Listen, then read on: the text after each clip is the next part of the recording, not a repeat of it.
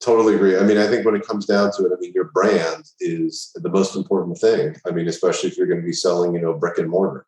That's what consumers see first. And if they gloss by it and don't spend any time or don't notice it or don't understand what's going on from looking at the packaging, you've lost. So that's definitely where you need to spend some time and money up front. Welcome to The Irresistible Factor, a podcast where I talk to founders and investors and retailers about what it takes to launch successful brands, from developing a compelling proposition and brand identity to raising capital to getting distribution and more. My name is Kristi Bridges, and I'm a marketing expert with tons of experience and a true love for all things health and wellness.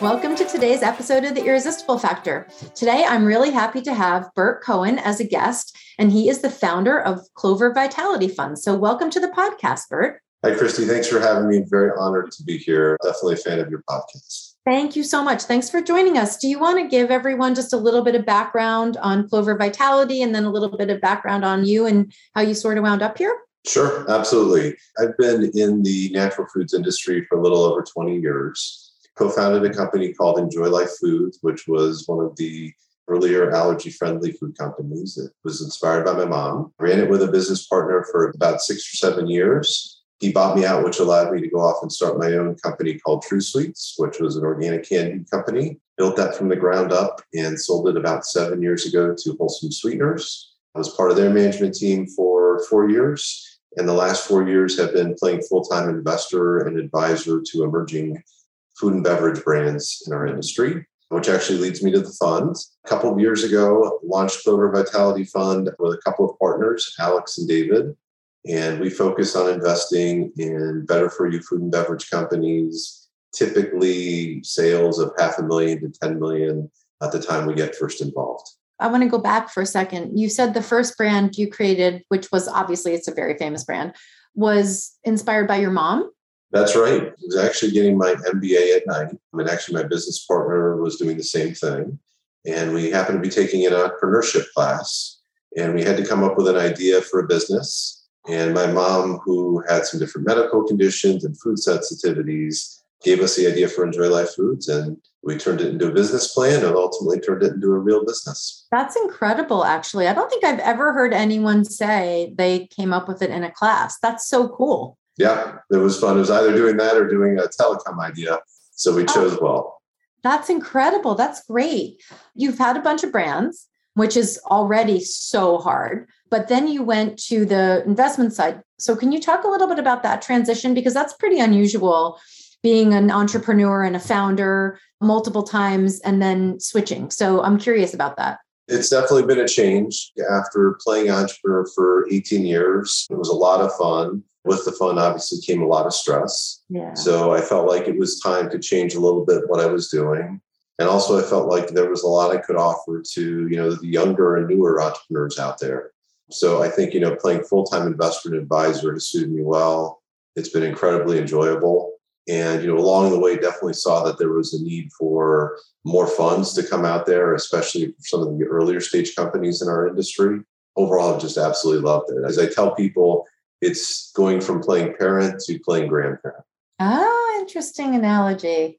I mean, I have so many questions for you because you have learned all the entrepreneur lessons along the way. So you have a really unique perspective when you're looking for brands to advise, to invest in. So can you talk a little bit about what you look for and how your experience sort of shaped that? And let me caveat this by saying I'm still learning. The industry even though, as we talked about a little bit earlier, there are still some basic, you know, fundamentals that will always be there. It is, you know, certainly changing, you know, every month. All that said, I think when we're thinking about, you know, what are companies that we want to invest in from a fund perspective, you know, there are some common themes. I mean, first of all, great entrepreneurs, great teams, but I'd say just as importantly, entrepreneurs that are coachable, that are approachable as well too, and that you know are looking for somebody or some people that are there to help them out as opposed to just writing a check. From a product standpoint or category standpoint, we're not very interested in Me Too products, obviously. We're interested in products that are unique, that consumers really like and can relate to, and that are also on trend and that, you know, have a good future. How do you determine whether something is going to make it or not? First of all, I think being unique gets harder and harder every day because there's so many products being launched. But then when you see something unique, what gets you really excited? Is there something specific? Is it a specific kind of audience? Yeah, so I think there are sort of four parts of the industry that we're most interested in, and certainly not unique to us. But given my background, you know, obviously allergy friendly products will always have a soft spot in my heart. So trying to find unique products out there that are filling an unmet need, that's something definitely of interest. Reduced sugar as well as reduced sodium products, definitely an area of interest for the fund. Reduced sugar products, there a lot of them have come out. I feel like reduced sodium, there's still some white space there. Yeah. So that's definitely of interest. If you look at the investments in our fund, a number of them also fit into better for you, authentic ethnic foods. We still feel there's a great opportunity there. Obviously, as the country continues to embrace more multiculturalism, as well as you know trying new products, we feel like there's a lot of room for growth there. And then last but not least, functional foods typically a product is going to fit into one or at least two of those categories to get our interest. Yep. And then how important is the founder to you? I mean, you talked about coachable, which I think is interesting because I wonder if you find a lot of people who you don't feel are coachable. And then does that make a decision to move on to something else? And then also, just what does a founder have to be about and believe to work with you guys? Most of the people in the industry, I think, are coachable. And I'd say the ones that are not, you know, becomes fairly evident pretty quickly. Mm-hmm. So we're able to say, not a fit for us, but best of luck. In terms of the ethos that we're looking for, I mean, we're looking for driven entrepreneurs, but entrepreneurs that are interested in surrounding themselves both with a good team from a day-to-day perspective, but also, you know, a good team of investors and advisors, people that want to have advisors around the table and want to reach out to them as opposed to us having to nudge them to set up a monthly call or something like that. How involved are you guys at the beginning, like in the first year? Yeah, it sort of depends on the stage of the companies. I would say, you know, the earlier stage companies, the companies that are a couple million in sales or less, we're typically the first institutional money. So we tend to be a little bit more involved. And that typically will mean that we're going to be part of a board or advisory board but just as importantly, we're going to be there on monthly, weekly basis, whatever they need to bounce things off of each other and try to give them additional resources. We're not the type of investors that are going to call a daily basis and say, hey, what's going on? So we're a little bit more open and I would say a little bit more, hey, let's talk as needed as opposed to we need to have a weekly call. Mm-hmm. That's interesting. What have you learned that has either become something you share every time you meet a new founder or invest in a company? Or what have you learned that gives you pause when you think about what to invest in? I would say, first of all, gross margins. Everybody talks about the importance of gross margins, but it seems like, you know, with every company we talk to, there's a slightly different definition of what gross margins are. Yeah. Trying to level set, here's how we view gross margins regardless of what others are telling you or regardless of how you look at it from an accounting perspective, here's what we feel is needed in order to have a sustainable business longer term.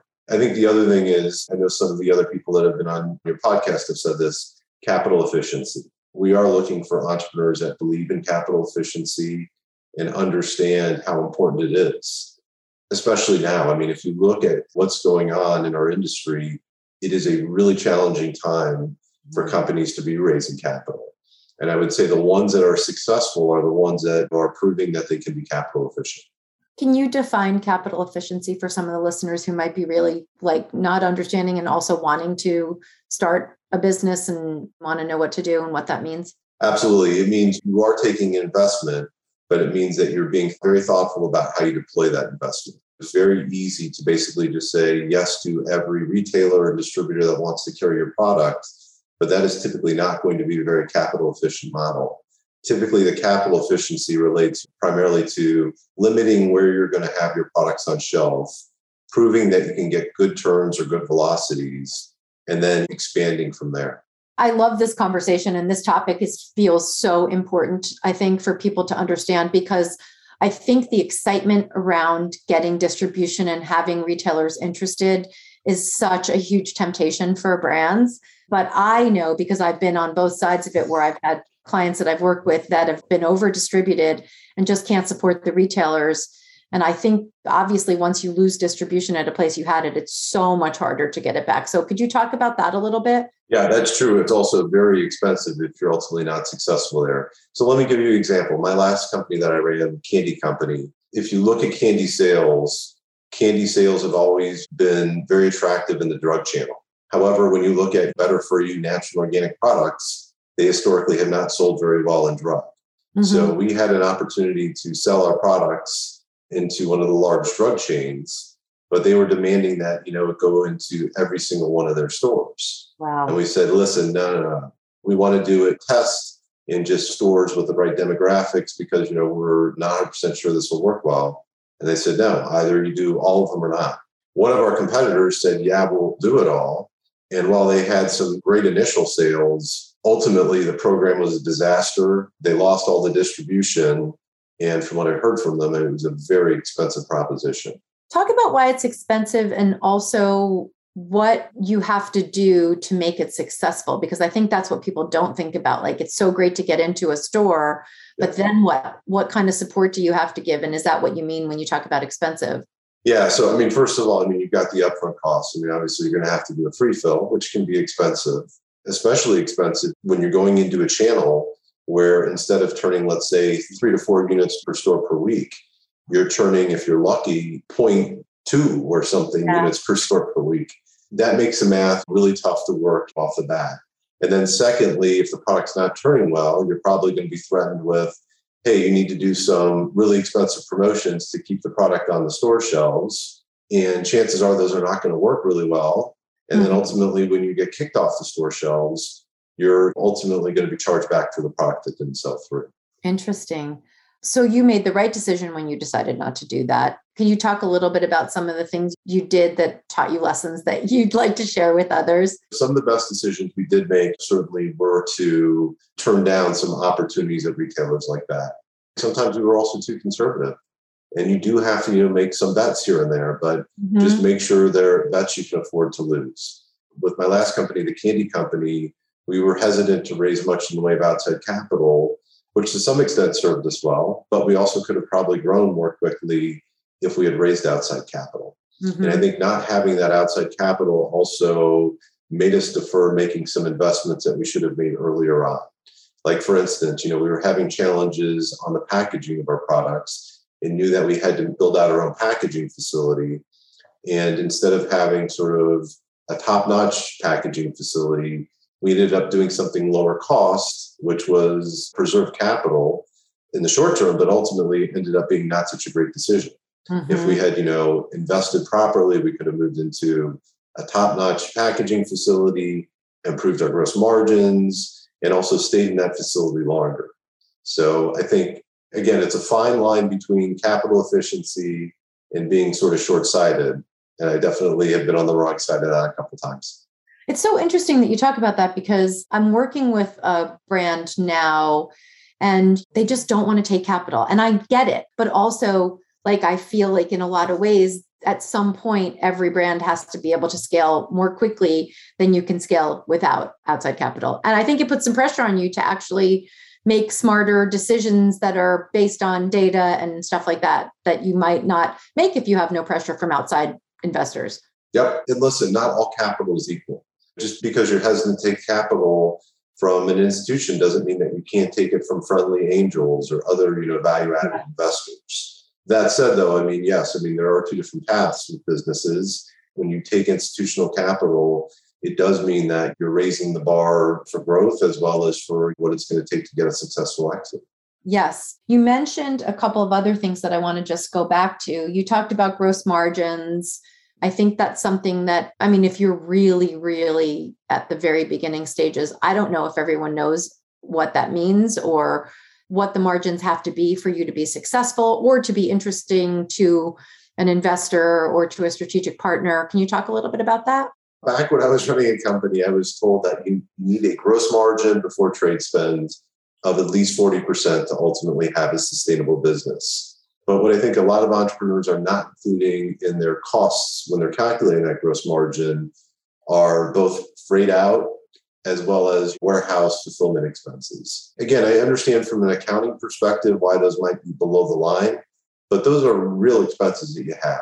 Yeah. So, regardless of how they look on the income statement, when you're thinking about it yourself, you need to make sure that you've got gross margins of at least 40%. And nowadays, I would say probably closer to 45% to be successful. Because you know you're going to have trade spends, regardless of what you think about it. I'm sort of thinking about below that line. Early years, you know, you're going to be probably 20 to 25%. And later years, hopefully you can get that down to 15%. But you also have to pay brokers, you have to pay salespeople, mm-hmm. as well as little stuff here and there. So again, if you ultimately want a sustainable, profitable business, gross margins are important.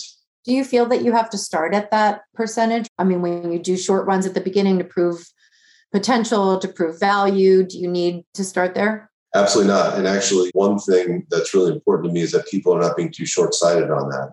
Because typically, the thing that's going to allow you to get sustainable gross margins is going to be scale. Mm-hmm. So sometimes, if entrepreneurs are too focused on short term gross margins, can actually hurt the medium term, which is not good. I mean, you need to figure out a way to grow your business and get to scale. That said, though, there's got to be a clear path to it. It can't be, oh, well, we think there's another contract manufacturer out there who can get us there. It's got to be, okay, our current co-man has said that if we go from producing 10,000 units a month to 100,000 units per run, that they'll lower our price by X, and that will allow us to get to an acceptable gross margin. Yeah. That's interesting. So, all of those things that happen they are data points. How important is data to you when you're looking at an investment? Data is definitely important. That said, data can also be misleading. We take it all with a grain of salt. If you look at us, we have sort of an investment scorecard that you know we look at. But really, before we get to that, the most important things, like we talked about, the entrepreneur and the team. We feel like this is somebody that's going to be able to move the business forward, somebody that we are going to enjoy spending time with. Again, the products. Do we like the products? Do we see the vision there? Do we see them expand, you know, a clear path to them expanding beyond just the one specific product they're in?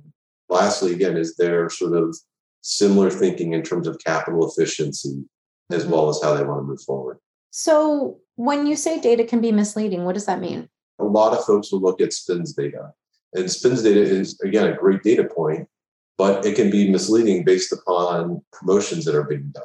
Mm-hmm. Or does a brand have multiple positions in an outlet? So, for instance, I mean, maybe the data looks really good because the brand was aware they were going to go out to investors and they decided to try to get shippers into all these stores. When you look at the velocity per point of distribution, it looks incredible. Mm-hmm. But part of that is because they've got, you know, shippers in there and it can be misleading.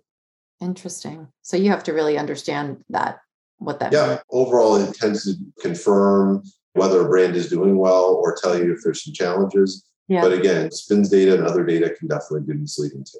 So you said something interesting that I think is really compelling and pretty universal you said you need to enjoy spending time with the founders. And i think that it's interesting because i mean even as an agency person there's so many brands right? For brands there are so many agencies and partners and a lot of people can do the job and you probably find a lot of brands that you think could potentially be successful. But the thing that i think really makes people successful is when they're able to collaborate and have a really good relationship. And it sounds like you think something similar because you're talking about enjoying spending time with. So it's not all about data, it's not all about proven success. It's about other things that are sort of intangible. Yeah. Yep. That's definitely a part of it for sure. It goes back to our assessment of the entrepreneur and the team. It doesn't have to mean that we have the exact same personalities or the same interests or that we agree on everything. No, but again, it goes back to is this going to be a founder and or a team that sees our value that really wants our help? And if not that's okay but it's likely not going to be a fit for the fund now. Yep. When you talk about your scorecard what's on it? What's on your investment scorecard? We have 10 different areas that we look at. I mean everything from product market and key trends team capital efficiency governance who are the other investors and advisors scalability, supply chain, which obviously is becoming mm-hmm. extremely important, always Very. has been important. Also, we're looking at with the fund, as I mentioned, and then other things, pathway to exit, as well as the deal terms. Mm-hmm. How many brands do you guys look at any given period of time? It's been busy for us since we kicked off the fund at the beginning of 2021. Last year, we invested in 12 brands. And I would say we looked at probably close to 100. Part of that was because we had some pre fund investments and we had sort of a head start there. This year, we actually had to make an investment in an additional brand, although I suspect we've got some coming up here soon. I would say in the average week, we're seeing about five different investment opportunities. So it's been very busy. It's a sign of loads and loads of people starting brands, right? And also, I mean, if you're looking at five a week and you haven't made an investment yet, is it because you're just not seeing the innovation or the need, or what is it? I think part of what's going on right now is there's a lack of institutional capital available for early stage brands and also some brands that maybe have been out there for a while but are sort of stuck at, you know, let's say five to 10 million in sales. Yep. We're seeing some difficult timing to get involved with some of these brands. So we made a lot of investments last year. We obviously want to reserve capital for, you know, these investments to continue their success. So I think we have raised our bar a bit in last year. But to your point, there are also just a lot of tough situations and also probably a lot of Me Too companies that we're seeing as well. I'm sure. When you talk about brands that have been around for a while and they haven't reached whatever level of success they need to, do you ever, or they're stalled, is that ever appealing? Ever? Yeah, especially if there's a pretty clear path forward to what they're going to do to turbocharge things and get things heading back in the right direction. I think the challenge, though, and we haven't talked too much about this, though, can sometimes be valuation. Mm-hmm. And, you know, we're coming mm-hmm. off a period where valuations were really high. Yes. Both for earlier stage companies and medium stage companies. Things have changed pretty dramatically recently. I mean, if you look at the companies that went public or SPACs, most of them are trading at 25% of the valuations that they went public at. Mm-hmm. And these are for companies that are 100 million in sales or you know a little bit more a little bit less. Yeah. and i'm not sure all the founders sort of understand that dynamic and how it's impacting the ability for emerging brands to go out there and raise capital at valuations that people were doing a year or two ago. Mm-hmm. that's interesting. So it feels like it to me there was so much overvaluation happening and now it's sort of settling down and some people don't really want to sell at the lower valuations. Is that how you feel to some extent, I think there's always been some disciplined, thoughtful investment in our industry. I'd like to consider us part of that. Those folks didn't do anything too crazy, but there were a lot of others that maybe didn't have so much experience in the industry. Yeah. That saw the growth in the industry, which we still believe in, but maybe let's say came from the tech world and didn't really understand sort of how this industry is different than others. And because of that, they were willing to pay valuations that did not make a lot of sense. Right. Now the valuations have come down, but there's, I think, a couple challenges for entrepreneurs. One, I think entrepreneurs still, some of them might be stuck in sort of, you know, yesterday's valuations. Yeah. And then secondly, there are just fewer institutions out there that are looking to invest. You know, a lot of them, like us, have made a lot of investments over the last year or two. While they're still going to be making some additional investments, they're probably more selective because they need to reserve capital for their existing investments. Yeah, interesting. I was at this food tech event last week and there was a lot of conversation. I thought it was really interesting because I'm a brand person, so I totally believe this. And this is what I do anyway. But there was so much conversation. There were so many questions from founders that were in the audience about how much time and energy and effort do I spend on actually branding, logo design, crystallizing my mission and my communications plan. And I feel like at the beginning of when you're starting a brand, that's a hard place to put your money because you don't have any money. But how mm-hmm. important is it to get that right at the beginning and actually make the investment there? As somebody who's done it wrong a couple of times, it's super important. And I think what founders, especially first time founders, don't completely understand is yes, it does cost a little bit more short term to invest in your brand in terms of an upfront check. Yeah. But the return, it pays back so quickly. And if you don't have optimal branding, you're just really holding back your sales. That's interesting. I mean, there was a lot of talk about that. And I thought it was a really interesting topic because there's a temptation to shortcut some things at the beginning sure. when you don't have the capital. But that feels like not one of the better ones to shortcut around. Totally agree. I mean, I think when it comes down to it, I mean, your brand is the most important thing. I mean, especially if you're going to be selling, you know, brick and mortar. That's what consumers see first. And if they gloss by it and don't spend any time or don't notice it or don't understand what's going on from looking at the packaging, you've lost. So that's definitely where you need to spend some time and money up front. Interesting. Is there anything you wish that people knew before they reached out to you or in general, like advice for people who are looking for capital? What should they be doing? Where should they start? How do they know who the right people are to approach? First of all, I love to talk to anybody and everybody. As somebody, you know, who's been on the other side, I got a lot of free and friendly advice. So I welcome anybody reaching out. Things to think about after they're in dialogue with somebody like me or somebody else that's been around for a while is what sort of path and ride do you want? By taking on outside capital, especially institutional capital, that's going to potentially help in a lot of ways, but it's also going to change the nature of what the future looks like for you. So just make sure you know what you're signing up for. If you want something that's a little bit slower growth, something where you're going to have not have to basically talk to others, then don't take outside capital. Mm-hmm. Mm-hmm. But as we talked about before, though, most businesses in our industry at some point are going to need some capital. Yeah. So to just shut yourself off from taking on any outside capital is probably short sighted and probably going to really limit how much you can ultimately grow.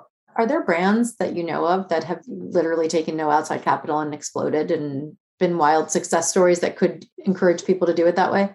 I think historically that has happened more than is happening these days. I think as it's become more competitive, mm-hmm. I think that's less and less likely. I have seen some companies and our fund, you know, we've invested in one or two recently that have essentially been self-funded to date, and some of them have gotten up to close to five million in sales. Mm-hmm. And they've been able to do that sort of one of two ways. You know, one has been sort of their go-to-market plan. Instead of immediately focusing on brick and mortar, maybe they focus on food service Mm-hmm, Maybe mm-hmm. they have a different route, such as e-commerce, that's you know very capital efficient, mm-hmm. where they've been able to sort of do that themselves. Yeah. I think the other thing is they've been able to just do it through their own pockets. Maybe they've already had one success story. Yeah. Maybe you know they've got the family resources. But again, that's really the exception to the rule as opposed to the rule. How do people find you? They can go to our website, clovervitality.com, or they can just email me directly. Like I said, I'm happy to talk to anybody, give you honest feedback, and you know, point you in the right direction. Awesome. Would you ever start a brand again? That's a great question. Right, right now, I'm having too much fun. so far, so yeah. I'm really interested. Right now, I'm having too much fun playing grandparents, so I can't see that doing anytime soon. But never say never. Yeah, I have learned that also. Never say never. But I think it's interesting. I think your analogy is so great. I think you're going to make people want to be a grandparent because it's a, such a good analogy. The pressure of being an entrepreneur day to day is so intense. And it sounds like maybe grandparenting isn't quite as intense. Yes, it's got its other challenges too. I mean, you know, certainly I miss obviously having some more control. So you do give that up and mm-hmm. I will mm-hmm. say it's also it's really hard being on the other side, telling people no. I mean, having been a founder, got a lot of no's, whether it's from retailers or when we were looking to raise capital.